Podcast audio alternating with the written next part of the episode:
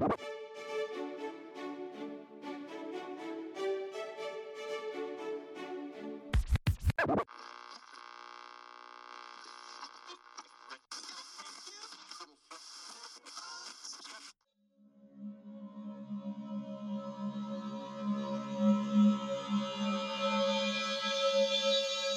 LoFiPolitics.com coming at you. Michael Pickering here talking about our famous question What's going on in the world today? And today we're continuing our Country in the Spotlight series on development around the world. And Sri Lanka is the focus of our episode. So much going on in Sri Lanka these days. We've been talking about doing this episode for a minute. And today, we're finally here. We'll pull in the events surrounding protest and the soon to come resignation of the president and the prime minister of the country at the end of the show.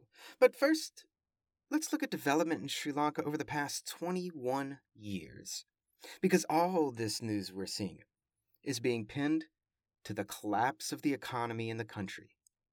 So let's see what the data have to say about a collapsed economy. And as per usual, we'll be using the World Bank for GDP, GDP per capita, and Gini Index. We'll be using the United Nations for the Human Development Index, Transparency International for levels of perceived corruption, Reporters Without Borders for media freedom in the country, and Freedom House for the level of civil liberties and civil rights enjoyed by the people of the country. So without any more delay, let's go.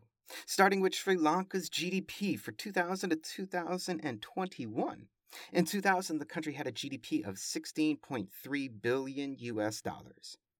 In 2021, it's risen all the way up to 84.5 billion. That's a 21 year increase by over five times the 2000 GDP. So that's significant growth, to be sure. Now, this puts Sri Lanka globally at the about the, the 60s range to the lower 70s as far as global ranking. And the reason I say it's about is because we still have some data lacking in the 2021 GDP from the World Bank. But still, 60s to 70s, not so bad. But what are some countries around Sri Lanka, you know, in the 60s and 70s neighborhood for GDP? Well, we have countries like Kenya, Ecuador, Dominican Republic, and Myanmar. Now let's look at GDP per capita. Now in 2000, Sri Lanka had a GDP per capita of $867 per person a year. Let that sink in for a second. Now in 2021, it raised all the way up to $3,814 a person a year. Overall, that's a 21 year increase of over four times the 2000 year level.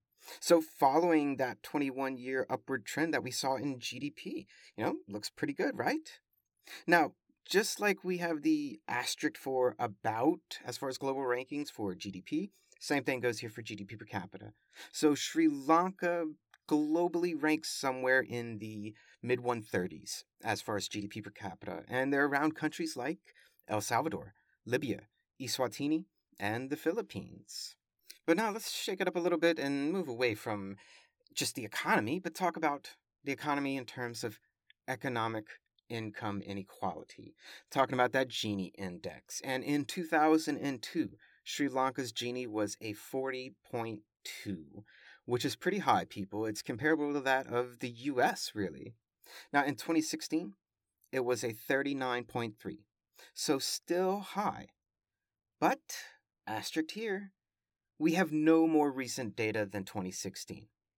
And because of this, I'm not going to tell you where Sri Lanka would rank globally as far as income inequality, because that data simply isn't accurate of today. So, sorry, tragically, a lot of global data is missing. Now, let's look at the HDI, that Human Development Index, that takes into account three variables really life expectancy, average years of educational attainment, and GNI per capita with PPP. And in 2000, Sri Lanka's HDI was a 0.691. And that's kind of on the low side for you. In 2019, though, it had risen to a 0.782, with a 2019 life expectancy of 77 years old and an average years of schooling at about 10.6 years. And this puts Sri Lanka in at about the 70s as far as global rankings go, around countries like Cuba, Iran, Bosnia, Herzegovina, and Mexico. So, over that 19 year period, a lot done as far as HDI goes.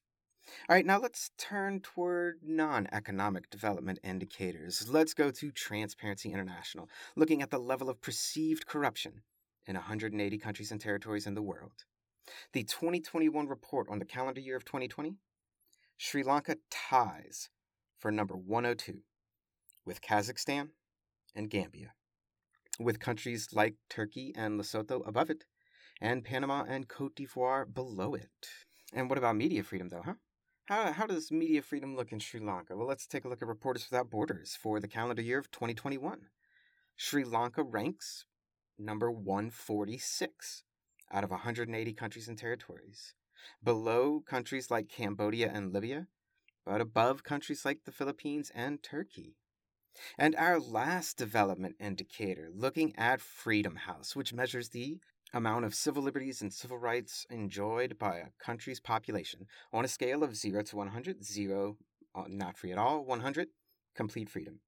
Sri lanka in 2021 had a 55 partly free rating and this puts the country globally around number 112 below countries like madagascar and indonesia and above countries like burkina faso and armenia and that's our development indicators on Sri Lanka, people. You know, 10 different ways of looking at the level of development in Sri Lanka.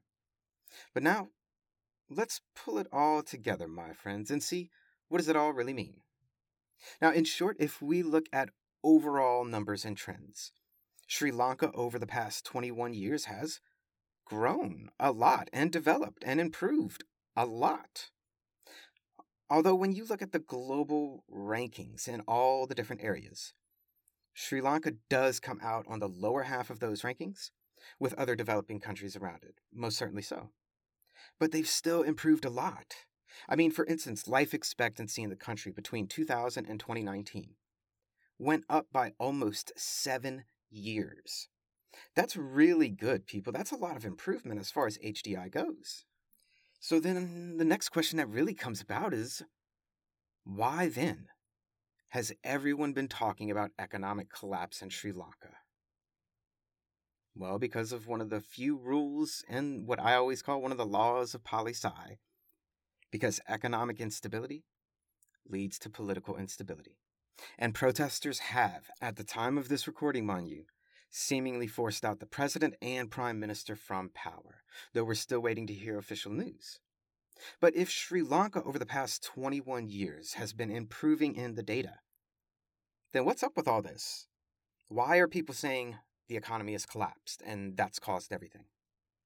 And to answer that, you have to look more closely at the individual data points since 2017, and in particular in GDP and GDP per capita, mixed with the high levels of income inequality in the country, and a legacy of civil war, human rights violations, and the Rajapaksa family, who the president is part of. He is President Rajapaksa. But when we look at GDP for 2017 to 2018, that was the end of a 17 year increase in GDP. And in comparison to the previous year's increase, 2017 to 2018, a very, very small increase. 2017 GDP was 87.43 billion. 2018 GDP, 87.96. After that, in 2019, GDP drops, it decreases. And it decreases even further in 2020 to 80.97 billion. Now, people, let me explain something about economics and how we hear people talk about the economy. So, a lot of times, people will talk about the economy slowing down. And what they mean is that the growth rate has decreased in comparison to the previous year. But the economy is still growing. Here in Sri Lanka, that's not what has happened between 2018 and 2020. The economy shrunk, it contracted, it got smaller, there was no growth, businesses closed, and people lost jobs and money. Now, in 2021, we see an increase in GDP. But for 2022, this year, I think we can safely speculate that there's been another drop. And with oil and gas prices specifically hitting Sri Lanka hard, with gas shortages going on throughout the country. And we also have to consider that the government had been trying to renegotiate debt payments with China because they couldn't pay, because the economy of the country had been shrinking. And don't forget, income inequality is relatively high from what we can tell from a few years ago. And normally we view economic recessions as perpetuating income inequality. And if you look at GDP per capita since 2017 to 2020, it's been decreasing, meaning, again, the economy is shrinking. But in 2021, it took a small, and I mean just less than $200 a person a year increase in 2021. Though again, I think it's fair to speculate that in 2022, GDP per capita so far has likely been dropping further. Now, that helps explain the economic instability that's been pushing political instability and protest. But it's not at all the whole story. And our data indicate just that as well. You know, Sri Lanka had a civil war that ended in 2009. People, that's just 13 years ago. That is not long ago at all. And how long did that civil war take place, you may be asking? It lasted over 25 years. And yes, I'm serious. From 1983 to 2009, Sri Lanka was going through a 25 year civil war. And President Rajapaksa and his brother, the former prime minister, were both major players in that war. And you can tell considering they were brothers that ended up being president and prime minister. Well, you can tell how that war ended for their side. Now, grievances from a civil war do not disappear in 13 years.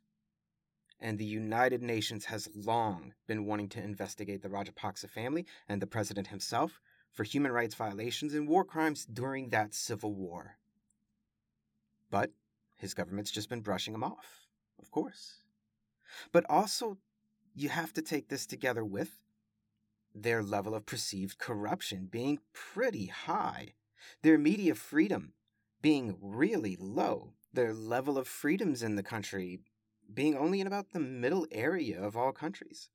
Income inequality in the country has been pretty high, and a five year economic downturn. You know, all this piled together, and then gas shortages and the banning of gas being sold to anyone except essential service units, canceling for school for kids across the country because you can't put gas in the school bus telling people to work from home because they can't put gas in their cars.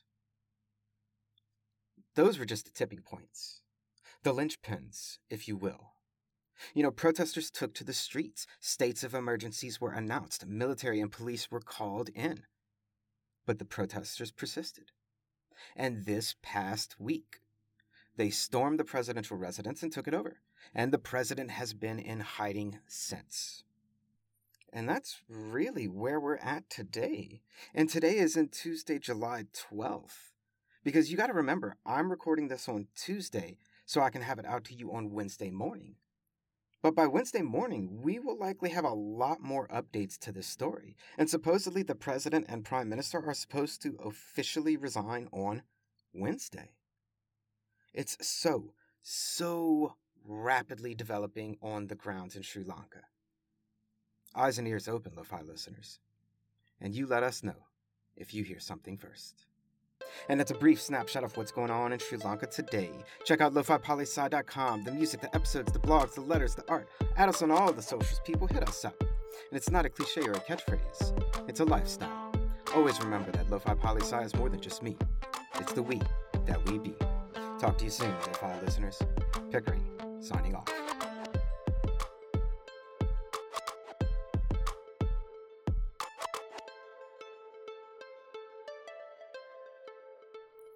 Little behind the scenes for all you that stuck around. You know, I've been trying not to do too many behind the scenes things because, you know, I want to leave it unexpected. So when it pops up, it's like, whoa, it pops up. And other times it's like, oh, where is it? But this time, especially halfway through the recording process, people started cutting grass outside. And I, I had to do the recording at this point in time today for reasons, but at me. Can you hear the lawnmowers come in towards the second half of the podcast or not? I'm curious because I sure as hell could hear them. Talk to you soon, Lo-Fi listeners.